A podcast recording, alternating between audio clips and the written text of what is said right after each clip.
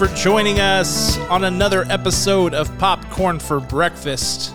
With me, as always, your co-host Kirk. Hello, hello. What's going on, Kirk? How you doing, man? I'm doing okay. You know, a lot of times I don't tell you this. Um, I have a question for you. Do you can you hear me when the when I'm muted from your end? No. That's good. When the music is playing, like the cue music, the countdown music, and everything, I am doing absolutely insane things to the music.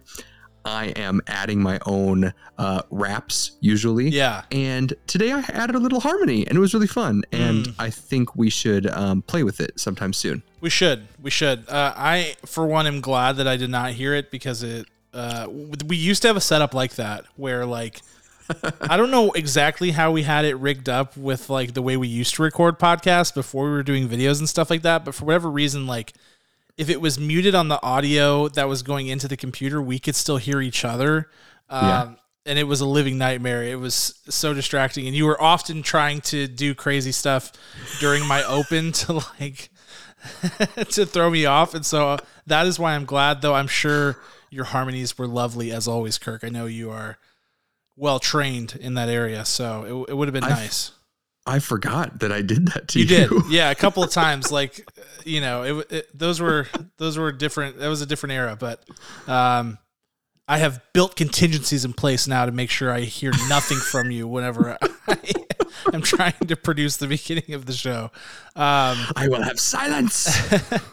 yeah, but thank you for joining us. Uh, I'm your other co-host Cam. We are back on the stream. What's poppin'? We're gonna get down to the nitty gritty. Talk about all of the movie and television news going on this week. Um, it's probably to be more television than movie, to be honest with you, because Labor Day weekend is shaping up to be a massive weekend for television releases, but not so much on the movie side. Um, and actually, this last weekend, Kirk, I don't know if you saw the numbers, but holy yikes! Like Bad. a historically historically bad week for the box office. Like, Oh man. I you would think that we were still in full ple- full fledged pandemic, and they were like showing reruns in the theaters with the way that the box office performed this weekend, Right. I mean, there might have been twenty million dollars shared all the way around. all the way ar- the entire domestic box office, and Yeah, like it was bad. And number one, I think got like seven million dollars of the pie was the invitation, and like I'm gonna I'm gonna be a little bit hypocritical because I you know I always say don't judge a book by its by its cover, don't judge a movie by its trailer, but that movie looks big time bad, um, like youch. Uh, uh, I, I don't even know where to begin with that movie. Yeah, I mean, especially because like I feel like that movie's already been made. Like I feel like there are 30 other movies called The Invitation. And just a quick yeah, isn't there one with Check in. Jason Bateman or something like that? I'm sure that, that sounds exactly on the nose. Yeah. Uh, just to, as a, a live read here for you guys, The Invitation currently has a 24% critic Hmm. score, a 54% audience score. This thing is going nowhere. I just Thoughts can't and prayers for the cast. yeah i mean i mean it's you know it's always it's always tough. Like they they're just doing their best. And and oftentimes they have no idea in the midst of it unless they're like wow this is a really bad script whatever. But that movie just looked terrible and i can't imagine anybody sitting down and being like i am voting with my dollars to go see this. Because especially because like this year has been really good for horror. And like if I feel like the only people who would go see this movie is like horror fans in general. Hmm. And they've been so well fed this year that it's like, why do you feel the need to go see like a crappy horror movie that looks like so run of the mill, like with a plot that's so washed out, like it's been done a zillion times? I don't know. Anyway, It has. There's probably like three more movies like that on the way this year. Seriously. And the fact that they tried to like squeeze that in. Uh, man, I just got this feeling, this nostalgic feeling of uh, picking up the newspaper from my parents' cold hands, and because they were always cold, because they were always mad. Okay, here we go. I was like trying to figure that. out. I was like, are they dead? What's happening? they're alive. They're alive, and and peeling back the entertainment section, and and then giving them back the rest, the sports and the business and the and the statistics and the stock market, and saying where is the local movie theater? What are they playing? And thumbing down and seeing the invitation and scoffing and moving on to the next one. That's the kind of feeling I have that I hope people had while they were scrolling through their phones, or if they approached the movie theater without an idea of what they had. Yeah. I don't know if that still exists, but uh, yeah, that's I just got this like deep deja vu here going on. It's very tingly.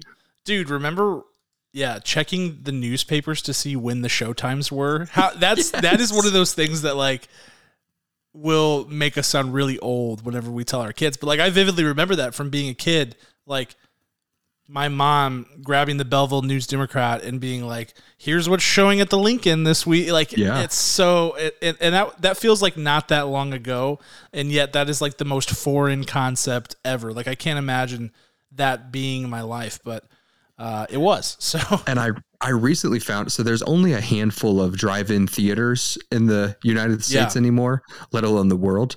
And our local one being one of I think one of two of the oldest in the United States. yes, correct. uh, it it it absolutely does that. They don't really have uh, a fantastic website, unfortunately, um, but they get great turnout and they post. The owner posts like all the times on Facebook. Yeah. He says, "All right, guys."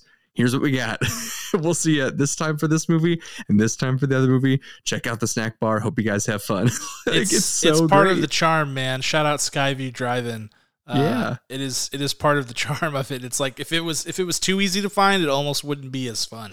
um, so I kind of kind of love that. But yeah, so not a good week at the box office. Um, that said, you know this happens. There there is a period of time where uh, you know it kind of it kind of lulls after summer. Back to school's happening. They know kids aren't going out on the weekends as much.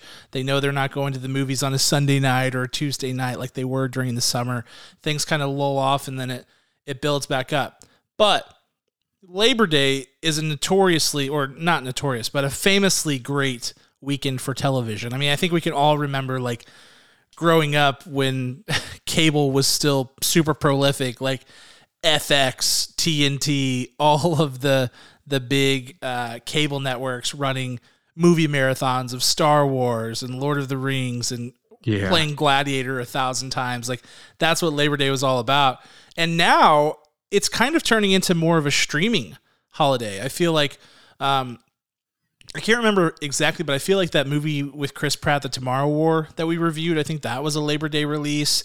And they're Okay, starting yeah. to sort of pack in like a lot of Labor Day um, television shows. So, Kirk, I think we should get into it and start talking about some of these. Um, if you're, with your permission, of course, I would like to pop it up. You have my permission. Let's do it.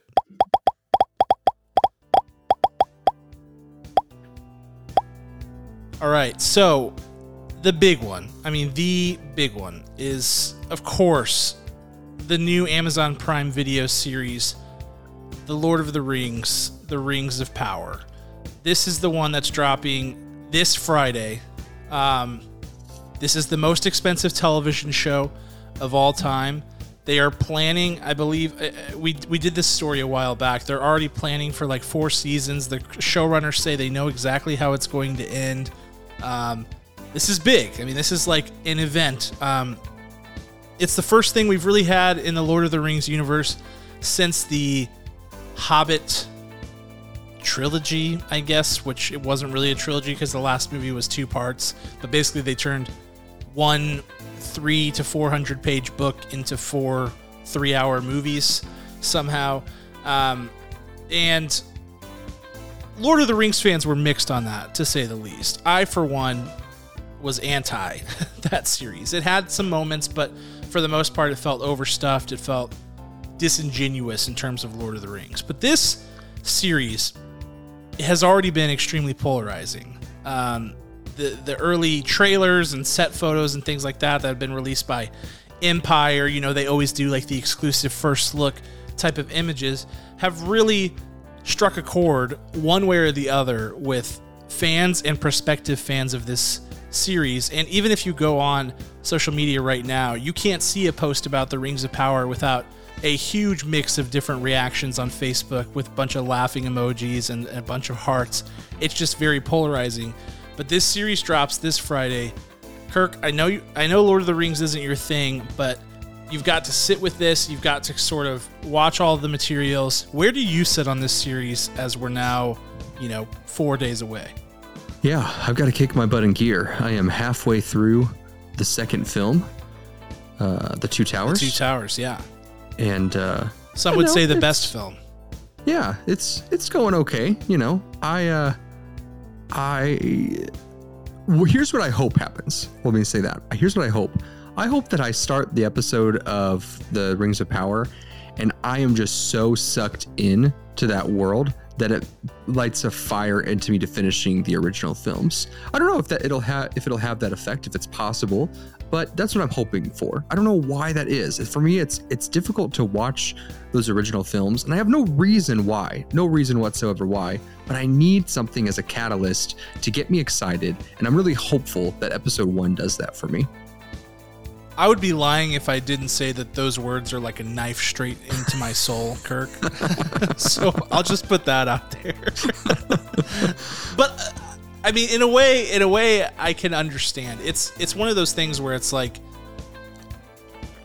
from your perspective, you were, you know, around Lord of the Rings viewing age when these films came out. Like you would have been, like 10, 11, whatever when right. they came out. And that's, you know, that's really when I started watching the movies. So it's one of those things. It was kind of like me with Harry Potter. Like I wasn't a Harry Potter fan when the movies came out. I saw all this stuff and I was like, eh, not really my thing. And then I watched it back later. And I know now that I liked the movies and I understand the whole movement that even as much as I have enjoyed it, it's nowhere close to what it was for the people who were going through it originally. So that's probably a little bit of what you're running up against. It's like, this is supposed to be this huge event but for you, it's just like another series of movies that you're watching in the long list of things because it doesn't have the social cultural subtext around it right now. It doesn't have the buzz.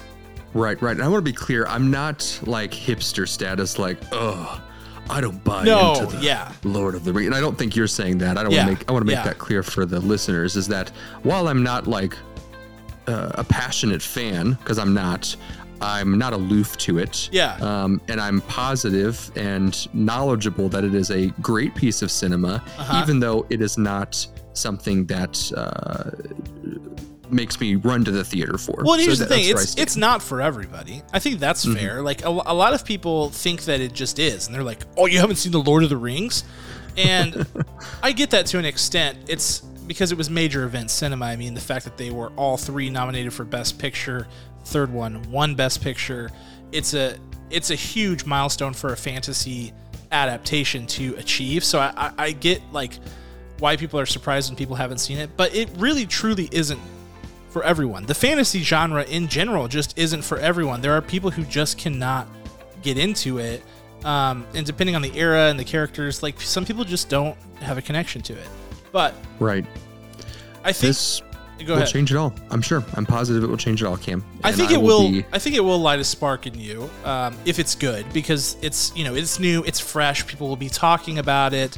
You know, it will sh- almost certainly open up some questions. Even though like it's worth noting with this series for anybody who's listening that hasn't been super close to the details, like this is a prequel by like a lot of years. Um, so lots of the people who are super old in the Lord of the Rings trilogy, like Elrond and Galadriel, um, you know, the elves, they'll be around, but anybody else that you're really familiar with kind of will not. And, and the second age, um, so the, the, the trilogy, the Lord of the Rings book trilogy and film trilogy, takes place in the third age of Middle Earth.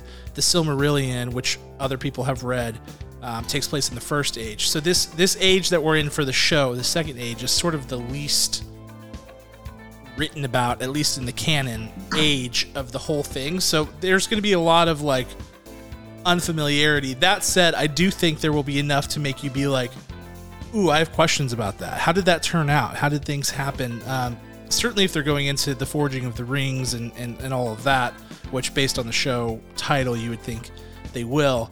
Um, I think it will light a spark in you, and I hope that it does. I would like to see the characters you said, um, Enron and MacGuffin, to Yeah. be Yeah. in a high school setting with um, medieval lockers and perhaps a food fight of festival proportions. I think that would be the take that I am looking for in this show. Yeah, I think you'll get a little bit of that coming of age, um, Yeah. like uh, Ferris Bueller, The Breakfast Club kind of style. Yeah, movie. give me 16 candles. Give it to me. I'm ready for it. it could be good. It could be good. That would certainly be a creative take. Um, I think for me, where I'm at on this show, being a huge fan of the original movies and being a fan of this of the source material, is like I can't not be excited. I'm extremely excited. And I think that a lot of the people who are already laughing at this show and being like they've gone super woke or or whatever, I think that those people are being a little bit silly and that you have to give it a chance beyond just seeing the pictures because it's been 20 years since those movies came out. So of course it's not going to look exactly the same as Peter Jackson's. So you you honestly really can't judge it just by the way that it looks. Um, but I will say that coming out of that Hobbit series, it's like the ceiling for Lord of the Rings is extremely high, but the mm-hmm. floor is extremely low. And so that's where I'm that's that's where I have to really manage my expectations because I know just how bad it could be if it went bad. Like it could be right.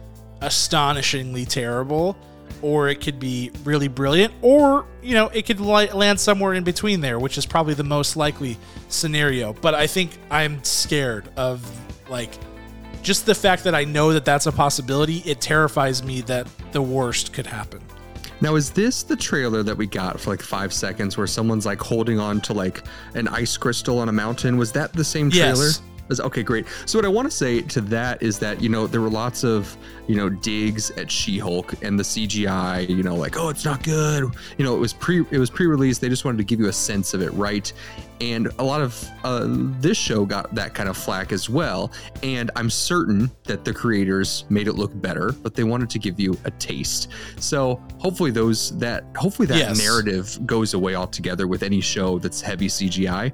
Uh, I'm gonna watch it to see the marvel of it. And I'll tell you what, I watched that opening just the other night of the Two Towers, and where they do a recap of Gandalf falling to oh his death on the, the, bridge. fighting the balrog oh man Yes, so and I mean epic. him. They like keep cutting to Frodo screaming out and Sam screaming out of sadness, and and and and, and Gandalf falling and, and like fighting the thing, and it's it's incredible. To this day, it's still incredible. oh, like it's, it's magic dude it's cinema it's not magic like a Jumanji like shock to the core, like oh it looks like that. Like no, it's actually really well done, and I I hope that this will have that same lasting power. I hope they took time to take care of it as well.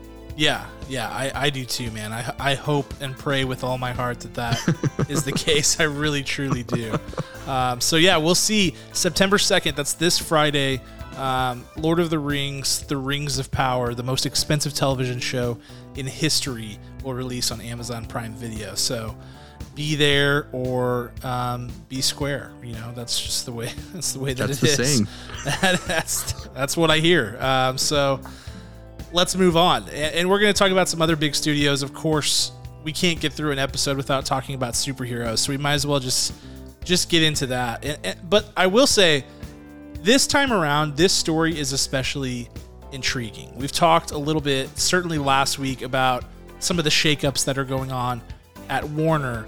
Um, and one of the big things that happened over the last week was a very unexpected and very significant delay of both Shazam Fury of the Gods, which is the sequel to the original Shazam movie, and uh, Aquaman and the Lost Kingdom. Aquaman was delayed nine months. It was delayed from March of 2023 all the way to December. And Shazam, which is like, we're on the doorstep of Shazam. We've seen trailers for Shazam. It's like here, it's done. Was delayed to March 17th of 2023 from its December release window. Um, so there is a lot of speculation about what's causing that. I think some people will just, you know, myself included, my first thought was really just like they don't want to compete with Avatar. You know, and yeah. that's fair. That's going to be a big deal. Um, they're going to market Disney's going to market the absolute heck out of that movie and make sure that it does really well, and it will do really well. Um, but in light of some of the stuff that's going on with Warner, it does make you wonder if there are bigger shakeups going on. And then we got the news that that DC Films is looking for a Kevin Feige esque person. Previously, they have had Walter Hamada, um, who has been sort of heading up the entire DC Films division. There have been rumblings that he is going to step away from that role, and it's becoming more certain, I think, now. He's basically going to stick around until Black Adam. It releases in October, and then he's going to bounce. Um, which, if ever there was a time for a gap, that would be it, then, right? So maybe that's the reason they push these movies. And the rumor is, Kirk, that Dan Lin, who is a you know, a very well known and, and very successful producer in Hollywood. He's the head of uh, Rideback uh, Film and Television Company. He is being the one considered for this Kevin Feige role to step into the shoes of Walter Hamada. Um, looking back at his credits, a lot of what Dan Lin does is family type movies and also like big, you know, I don't know what you would call them, like flagship 10 pole tentpole like movies. So like Godzilla versus Kong. Um, and he he's you know was responsible for the Lego movies and the Lego Batman movie, mm-hmm. um, lots of family movies, um, and and it's it's extensive. Like his list of things on IMDb that are in some stage of production right now is insane. Haunted Mansion, Lego Batman Two, um, Sherlock Holmes 3, Inspector Gadget, Aladdin 2, Lilo and Stitch, Avatar The Last Airbender. I mean, these are huge franchises, huge IPs that he's behind. And now there are rumors um, coming from the Hollywood Reporter that he may be stepping in to the shoes and filling the Kevin Feige role. Kirk, I want to get your thoughts on this is it good news, period, that we're getting anybody new at the top of DC films? Or based on, you know, anything we know about Dan Lin or anything we know about what's going on with Warner, uh, like basically what how are you feeling about this? Yeah, it's always good news because you need an outside source to do some quality control. Not to come in and yell at the people, telling them that they've done a terrible job thus far. He needs to come in and say, listen, you guys have a product and it needs some help. And maybe there's some politics to that. I'm here. I have no attachments, but I am getting paid to be here, and I just want everything to be good. And I want you guys to feel good about your your quality that you punch out, your content that you punch out. That is exactly the right move that DC and Warner needs to make right now, and I hope that's the role they take. I hope they don't say, "Hey, Dan Lin, we'll pay you, but this is what we want to do with you." I hope it's like, "Hey, Dan, we saw what you did with XYZ successful products." and we want you to do it again. Uh, just full reign, you know, button up everything, change what you need to, delay what you need to, reshoot what you need to. Let's go. And if that is the behind the scenes stuff, then we're in a really good spot because sometimes with uh, any company, like let alone a film or entertainment business, let alone a regular, you know, uh, just regular business needs someone to say, "Hey, look, I like what you're doing. There's good heart in this, but what about this?" Right? And you just kind of you know, veer them in the right path of what needs to be there. So I'm all in on Dan Lin. And uh, I mean, I wish it would have been us, but if it doesn't work out for him, I still think we could step up to the plate. But otherwise, I'm a, I'm a big cheerleader for Dan Lin. Yeah, resume su- submitted, follow up emails sent. You know, we'll we'll we'll keep our foot in the door as best we can. Um, yeah. But you know, if it's gonna happen to anybody, it might as well happen to Dan Lin. I'm just saying. No, but I, I think for me, I'm excited about this you look at his list of credits, and, and it's always different when you're looking at a producer versus a director. Keep that in mind. Yes. Um, because they are the money, they are the creative, they're running the film. And when I look at his his resume, I see a lot of films that were very well marketed, really successful, whether or not the quality of the movie was good. I mean, he was involved in the It series. We really loved the first It movie, didn't so much love the second It movie, whatever. Both did really well in the box office. The Lego movies and the Lego Batman movie, I both thought were, I thought both of those were awesome. And he's been involved in a lot of really big projects. Um, I think it's the right move for them to go in a new direction. I think Dan Lin is one of these guys you look at his track record, and I've heard him on tons of podcasts and other things, and I think that he's his head's in the right place. He's a sharp guy. I think he would be able to like give him something, give him a world to sink his teeth into, and I think he's going to knock it out of the park because he hasn't really had that yet in his career as successful as he has he's been. He hasn't been given one big sweeping franchise that he can really just go to work on and I think that his executive prowess would would make him a good fit here and I think that for DC like there is a clear roadmap now. We've seen the stuff that is successful for them. The Suicide Squad, I mean, it was partially hampered by um, COVID, but critically successful. The Batman, massively successful both critically and financially. Um, you know, Peacemaker, things like that. It, like they've hit on some things in the and Joker, and so it's like now it's just a matter of figuring out where they fit and and kind of building out a full vision around that. And I think that he's the right guy to do it. Um, so I know people are anxious about everything going on at Warner. Maybe anxious isn't the right word, but because I don't think anybody's like "Uh, Warner Brothers. I'm lo- like losing sleep over it. But Every night, Kirk has Every been night. Kirk hasn't been able to sleep for weeks. every 37 minutes, I wake up and I say, Warner. like HBO. You know, like I don't think anybody's at that point. But it's been it's been a big topic of discussion among film and TV Twitter. People are keeping an eye on it. They have really aggressive goals to shed a lot of money and a lot of fat from their whole operation. So it's something to keep an eye on. But I agree with you, Kirk. I think anybody new at the helm, literally nothing personal against Walter Hamada and the job that he's done.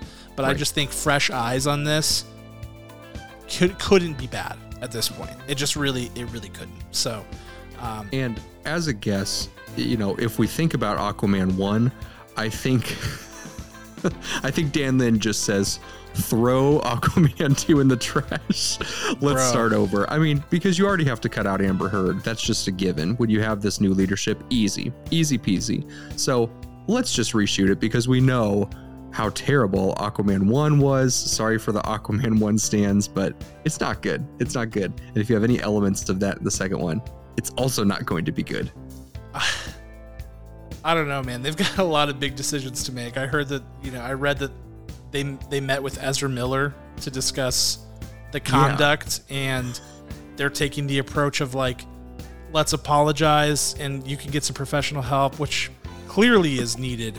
But you know, the, some of the stuff coming out of that was still very disturbing about how Ezra Miller was like not at all phased by the negative headlines that were rolling in. Like they were just like, yeah, whatever. But if the Flash is going to get canceled, hold on, that's a different Right. story. So it's like Right. that almost makes me feel like there's no remorse there. And I'm also wondering like if there's no remorse, how do you walk into a meeting with Ezra Miller? Like what is that even like? I, I just imagine No. it's like in my head, it's like meeting with that kid from the Wild Thornberrys who like can't even talk. He's like, like that's what I'm imagining. Like on all fours, leaping around the room, assaulting people. I just like that. it's hard for me to imagine any sort of productive professional meeting happening with that kind of person. It's so true. It's so true. Yeah, the fact that they said while Ezra Miller was aware of the headlines, like you said, no remorse No, was shown. No, Oh my Ezra's goodness, good. like, Ezra's like, yeah, I I saw it. You know, it like, also sounded like they met like on the on like uh, almost like uh, treaty agreements between countries. Like it sounds Yes. like they met on the lot, like with security, like four dudes, like Ezra, Ezra's lawyer, and two Warner people. Just like so, um, how you feeling? What's yeah, you on." you good? This was a total Craigslist handoff situation Yeah. at the police station, broad daylight. Like, and frankly, I would be doing the exact same thing. Like, they- Yeah. like Ezra's gonna throw a chair at somebody if you don't. So uh, he might, yeah, like, sorry, they might even still do it anyway. So uh, it's, Ezra throws the lawyer. I mean, it- I don't all, need you anymore. all bets are off, honestly. So, well, we'll see. It sounds like we're going to be seeing the Flash, so uh, I don't know. I don't know. Anyway, best of luck to DC, and if they end up going with Dan Lin, it sounds like Kirk and I are both on the page that that is a good call, and and it's exciting. On the other side, Marvel. Um, ever since there was a shakeup on the uh, Fantastic Four directing front, there have been huge questions, and there have been rumors about who would be brought in to helm the Fantastic Four. There were rumors that, you know, big giant directors were being considered, and there's, of course, casting rumors all the time. It's just like everything around Comic Con and everything was about Fantastic Four. Um, and what they ultimately decided to go with, or at least what it's sounding like based on some reporting from the Hollywood Reporter, is not a big giant movie director, but rather somebody that is just familiar to them um, in Matt Shakman, who was, of course, the showrunner of WandaVision, if you remember that show, and has some experience directing episodes of Game of Thrones and working on some other big, big projects. Certainly an up and comer in the world, and was actually tapped to direct the Star Trek series, the fourth uh, installment in that series for Paramount. But it's sounding like he has reshuffled his schedule to remove the Star Trek movie from his schedule so that he can go direct Fantastic Four. So, Kirk, Marvel goes with Matt Shakman, somebody that they are familiar with, to replace Jon Watts, who has arguably been the most successful director at Marvel, maybe save the Russo brothers and Jon Favreau uh, and Ryan Coogler. But what are your thoughts on this pick? Are, are you underwhelmed by it? Are you excited about it? Like, where, where's your head at? I am excited about it. I'm torn for this one as well. I'm torn on a lot of things, but this one in particular, I I still stand by it right now that WandaVision is the best Disney Plus series that Marvel has put out. Hands down. There's no contest. It is top to bottom perfect. 100%. It wins every every bracket you put it up against. So, I was very excited to see this go for the Star Trek news, and now I'm very devastated that I won't have him and the security blanket of, of him in Star Wars. Uh, sorry, Star Trek. Uh, I was very excited. I, I don't know why I can't do both. You know, just tell them, hey, we'll do it at a later time. Let me get Fantastic Four underway, and then we'll go ahead and take care of this. But alas, life is terrible. And I think it's going to be great for Fantastic Four, but I am worried about Star Trek.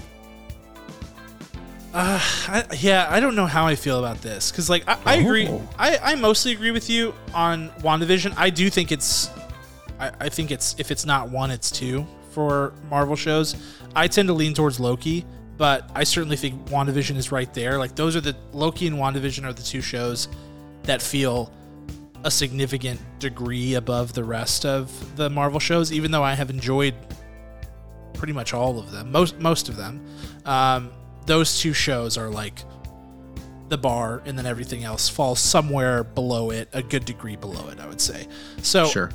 And he directed one of my favorite episodes of uh, Suc- Succession. He he directed the Argestes episode of that show and has directed some Game of Thrones and, and some Always Sunny and has has a good resume and is certainly an up and comer. So I have no qualms with his uh, ability. I just Marvel is is so confusing to me right now, and I thought that they were going to swing for the fences and go big, and I almost wanted that. I just because I'm just this movie has to be spectacular. It's been so built up. This is Marvel's first family. This is going to be the next big pillar of Marvel to carry it in. Like if Marvel is going to be successful going forward beyond 2025, it's going to have to be on the back of this movie among others. But this one is certainly one of those like milestone type of things. And so I want them to get it right. I want them to get it near perfect. Um, and I'm not saying that they can't do it this way. I'm just, it would, I feel like to me, if they had gone with somebody who was like a heavy hitter, like somebody who's known, um, who has helmed a lot of big stuff in the past, I don't know who that would be. Almost like a James Mangold or not Sam a, Mendes. yeah, Sam Mendes, not like a J.J. Abrams, but you know, like somebody in that tier uh, of director. I feel like that would show me like okay, they know that this has to be knocked out of the park. But on the other hand, Kirk, one of the things we talked about, um, or at least my opinion, was whenever they bring in some of these more established people, like the Raimis, like some of these veteran people who have gone and had really successful careers already before coming to Marvel, they almost turn the reins over too much to them. It seems like they like it's almost like Feige steps out a little bit too much, and I feel like his creative influence needs to be there. And I believe, um, I mean, Feige and and Shakman almost certainly have a really good working relationship. They've worked together on a couple of different things, so maybe the creative back and forth will be more intact there than it has been on some of the other projects. So it's like I want I just want this to be good. I don't care how we get there. I want it to be good and I thought that them going out and getting somebody big would like signal that they're like we're going to go knock this out of the park. But maybe, you know, as I talk about it, maybe it is a good sign. Plot twist.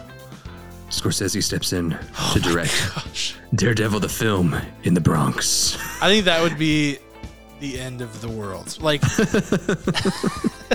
after Scorsese just being like, "Yeah, I don't like Marvel movies," which is a totally fine opinion to have. Um, and he didn't even really say that. He was just like, "It's not cinema, whatever." Uh, what you know, whatever. But that would be the ultimate twist. That would be the ultimate Right. twist. Right, or he shows up as a character. He's been grim. it's clobbering time. it's gonna be. It's gonna be. he just starts cursing left. yeah, right. It's just it becomes it becomes taxi driver. Um, yes. Yeah, we'll see. Matt Shakman, congrats on this. I am also bummed that he's not going to be on the Star Trek 4 train. I thought that that was a good hire, and I was excited about that. Who knows where they'll go now, but um, we'll see, Kirk. I'm, I'm worried about your Star Trek movies. I really am. Me too. I mean, again, we are open to work. That's fine if they want to hire us. We'll figure it out. Um, Learn on the job. Yeah, right. I think that'd be fine. I think that'd be fine. We'll see. We'll see what they go with. If my phone rings, I'll, I'll answer it, even if it says spam risk. I'll, I'll, I'll be sure to answer it. Um, That's right. Okay, last piece of news I want to cover before we get into some trailer reaction, Kirk, is the Netflix. Well, first of all, today's Netflix's 25th birthday, technically, which doesn't Wow. make sense because I was I would have been four when Right. but that's because they were like they were like originally like an eBay shop, I think. That was they were running this whole thing through eBay or something, um, and it was just like this film trading service, and it took a really long time before they scaled up to where they were like a big thing. So it's not like certainly not the 25th birthday of the Netflix that we know, but it is the 25th birthday of the founding of That's nuts. It is nuts.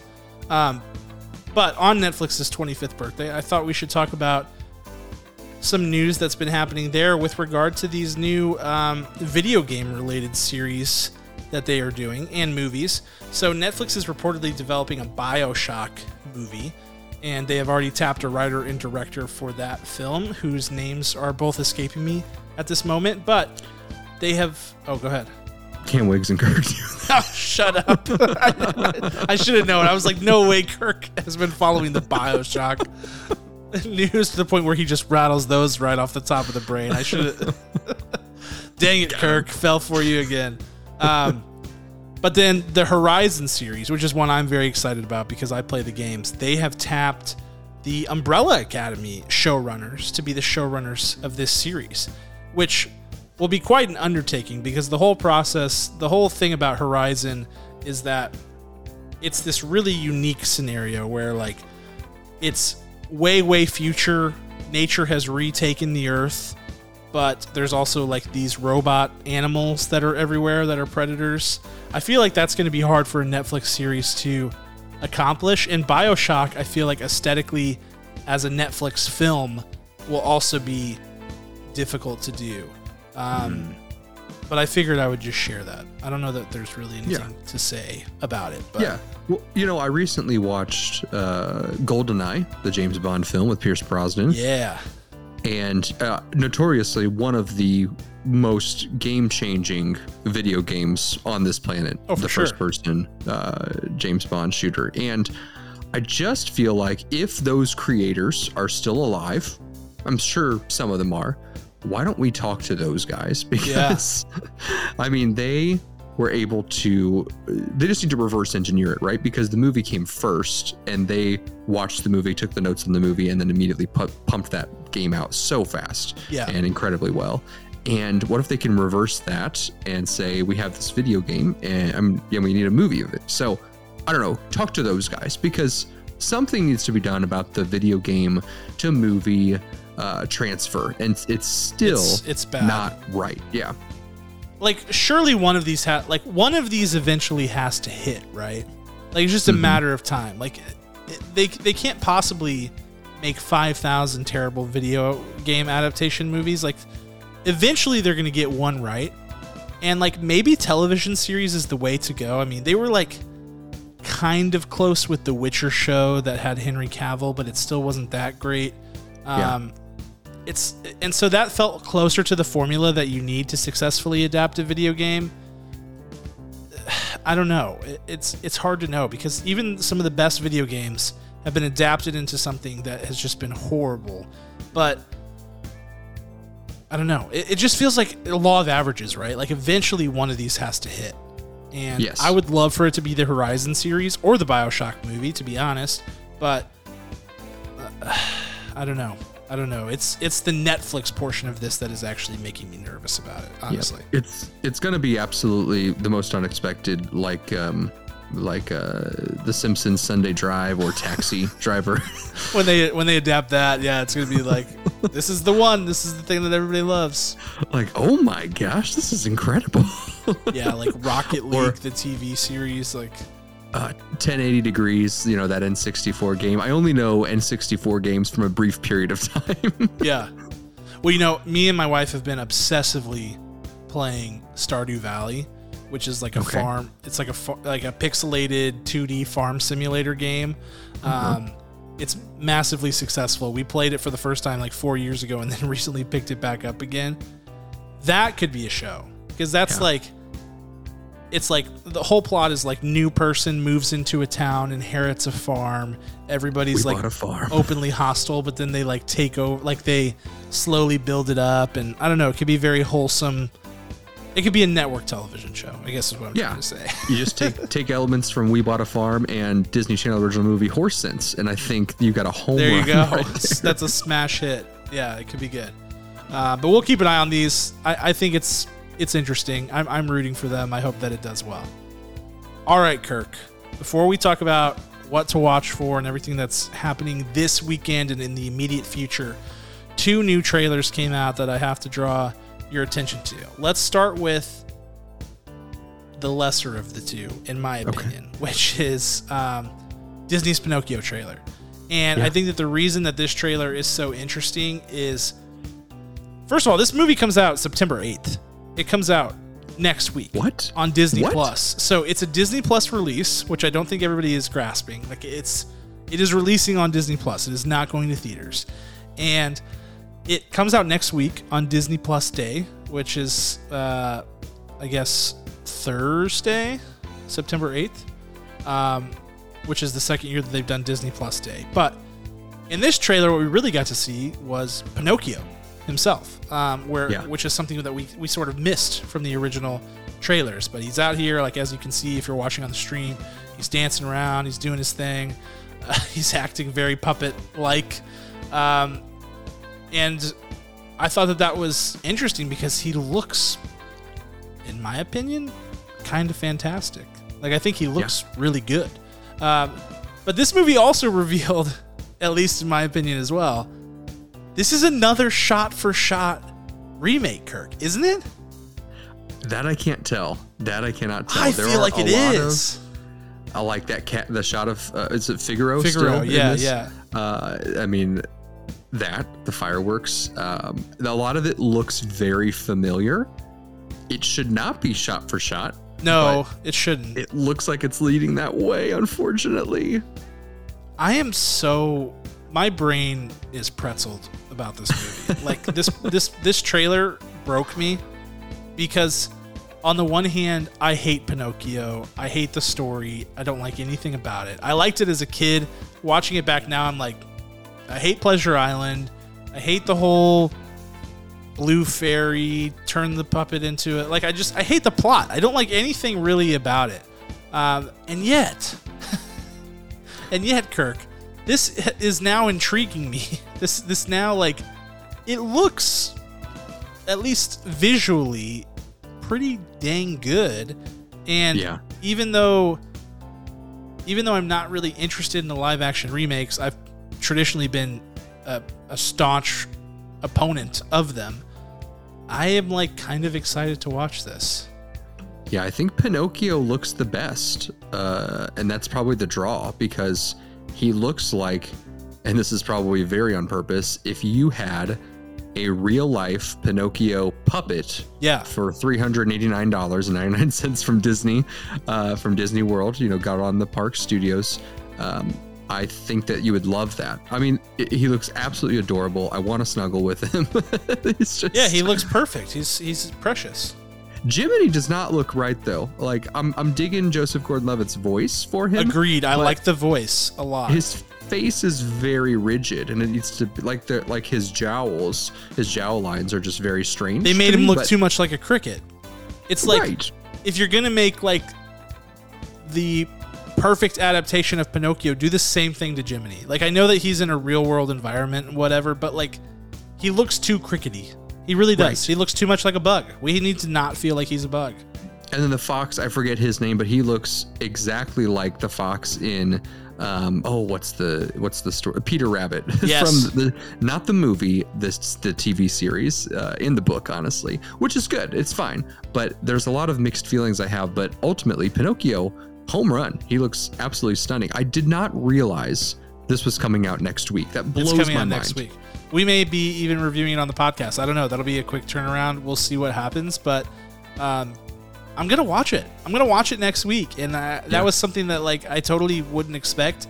There are there are some Disney remakes that I still haven't seen, and I'm typically just not at all interested in them. And I shouldn't be interested in this because I don't even like the original. But uh, here here we are, Kirk. I can't explain it. I really can't. But um, also, again, Cynthia Erivo singing "When You Wish Upon a Star" for the win. I'll take that Yeah. all day long. Okay, now for the real trailer, the the one that took the internet by storm today, and that is the trailer for Weird, the Al Yankovic story, starring Daniel Radcliffe as Weird Al Yankovic himself. Um, this trailer is so delicious in so many different ways. like, first of all, like, and for anybody who didn't know, this is a Roku film, so that's going to be insanely interesting. I, I can't remember the last time that, if ever, that Roku had like a big event. I know they did like the Zoe's Extraordinary Christmas, and that was like their big get before, but this feels much more significant than that. This has like yeah a legit cast. Uh, you know, it looks like a legit film, so we will we will see. But what I love so much about this trailer, Kirk, is the whole.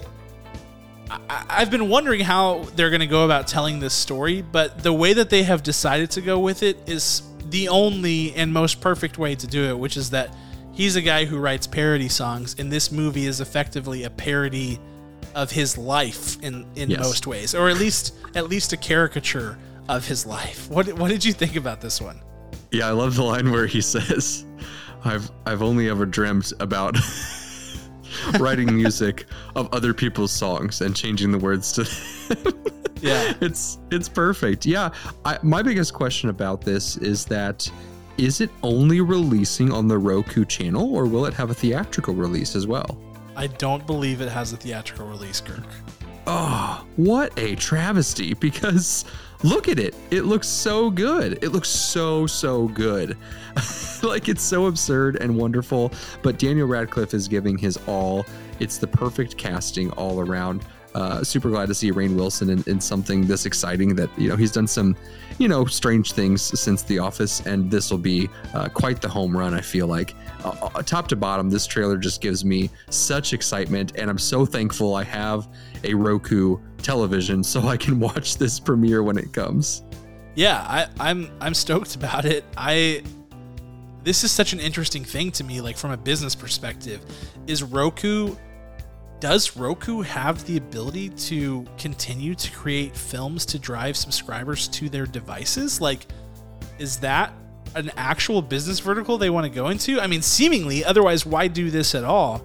But this movie is going to attract people. Like, I feel like anytime we've posted about it, it's buzzy. People like it. They, they like the way it looks. They like to see it. It's got Daniel Radcliffe, who still has a massive following.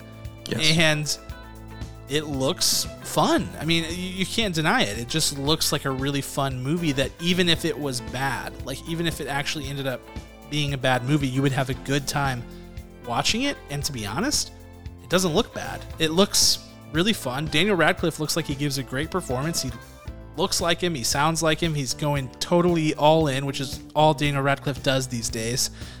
And yeah, I'm I'm I'm bought in. I'm bought in on it this is going to be much like Weird Al's, you know, UHF. oh, dude, UHF is freaking legendary. Like I, I've showed that movie to so many people who have never seen it, and it's just, I mean, it, it is an all timer. Yeah, it's it's just going to become. This film is already iconic. I feel like it'll be great, and I will be devastated if it doesn't get a theatrical release. Because imagine getting to go into the theater and uh, Daniel Radcliffe is up there as Al Yankovic and he he starts singing, you know, everyone's favorite songs. Like, can you imagine? There could be sing along events. In fact, if we if we need to get the rights to this right now, so we can hold a, a sing along event when this film comes out. Yeah, it's. uh I, I can't wait. Like at the very least, if you know some, if you don't own a Roku, like start calling your friends and be like, whose house can I come to on November 4th to check this out? That's whenever Weird, the Al Yankovic story, will be streaming November 4th on the Roku channel only, Kirk, unless somehow it gets. I mean, I know it was like, it was a Toronto International Film Festival selection and, and has gotten some festival play. So you would think it would get a theatrical, but hey, you know, stranger things have happened. Coda didn't get a theatrical release. Yeah, there are lots true. of movies that are really good that just don't. Um, so we'll see. But I have I have extremely high hopes for this movie now. I feel like. Same, Alrighty, same seas.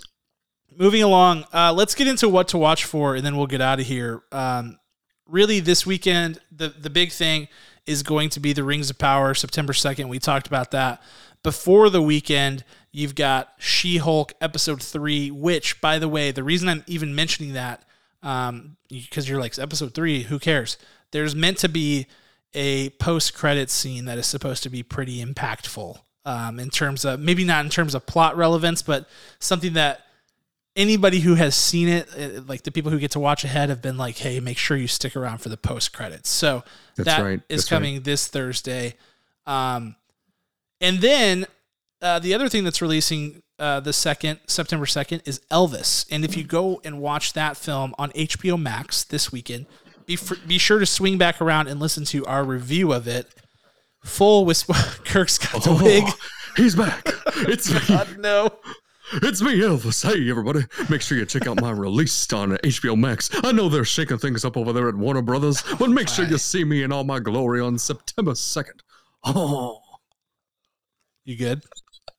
I got out of my system. Okay, good. That's good. Uh, I was, you know, I was trying to drive people to the YouTube channel, Kirk, whenever Elvis arrived, which is unfortunate. He has uh, thwarted me yes yet again. Um, anyway, we reviewed that movie. Go watch the movie on HBO Max, then come listen to our review either on the podcast or on YouTube. And maybe if you don't, I'll have Kirk subject you to his Elvis impersonation yet again even though it is it is a pretty good one, I have to admit.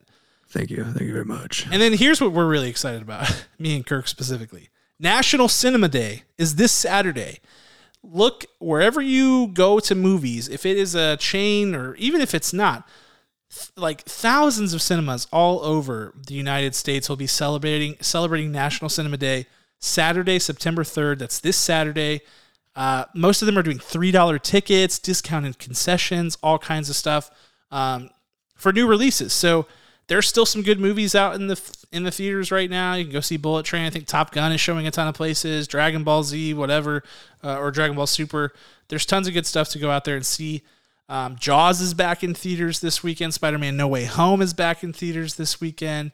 What about Morbius? Is it the, the third Uh, release of it Morbius should for be. three It should be Morbid time, uh, Kirk. I think three dollars is highway robbery for for that one, but um, You get three dollars if you see it. they're like, and then you can have a double feature and spend it on the next movie you actually want to see. you can go see Spider Man afterwards. But yeah, so if you don't go to the movies because it's expensive, because it is, let's be honest. Like let's let's just put that out there. It is expensive to go to the movies. That's just a fact. Um, and totally understand people who don't because it's cost prohibitive. Prohibitive. This weekend, it's not. So go check it out. Have a great time. The cinema is still awesome, still fun. Uh, you'll have a fun time with it. And then finally, the thing that I'm most excited about this weekend is uh, Rick and Morty. Season six kicks off September 4th, uh, which is this coming Sunday. And you get the day off the next day, so you can stay up and watch it on Cartoon Network, Adult Swim. So it'll be a good time. How many episodes is it? It'll just be one on uh, Oh, okay. on Sunday, I believe. Sometimes they've week. done two, but they do week to week releases. Yeah. Okay, gotcha. I was just imagining, what if they gifted the world with the whole season? I wouldn't see Oh, you it'd be the entire three days. No, I'd be gone. I'd be gone to the world. It, it would be epic, though. All right. Anything else, Kirk? Anything I missed? no, that is everything. You nailed everything. we popped it up. We talked for a long time about good stuff. Lots of good stuff going on out there. We know the movies were not big this week, but TV is as big as it gets right now. Make sure you watch The Rings of Power this Friday on Amazon Prime Video. We will be there watching. And until that time, I want to give a special thanks to our executive producer, Ryan Spriggs, as well as the band Rhetoric, who created our original music, which you're hearing now. We will not have a review episode this week, so we will truly see you next week. Talk to you then.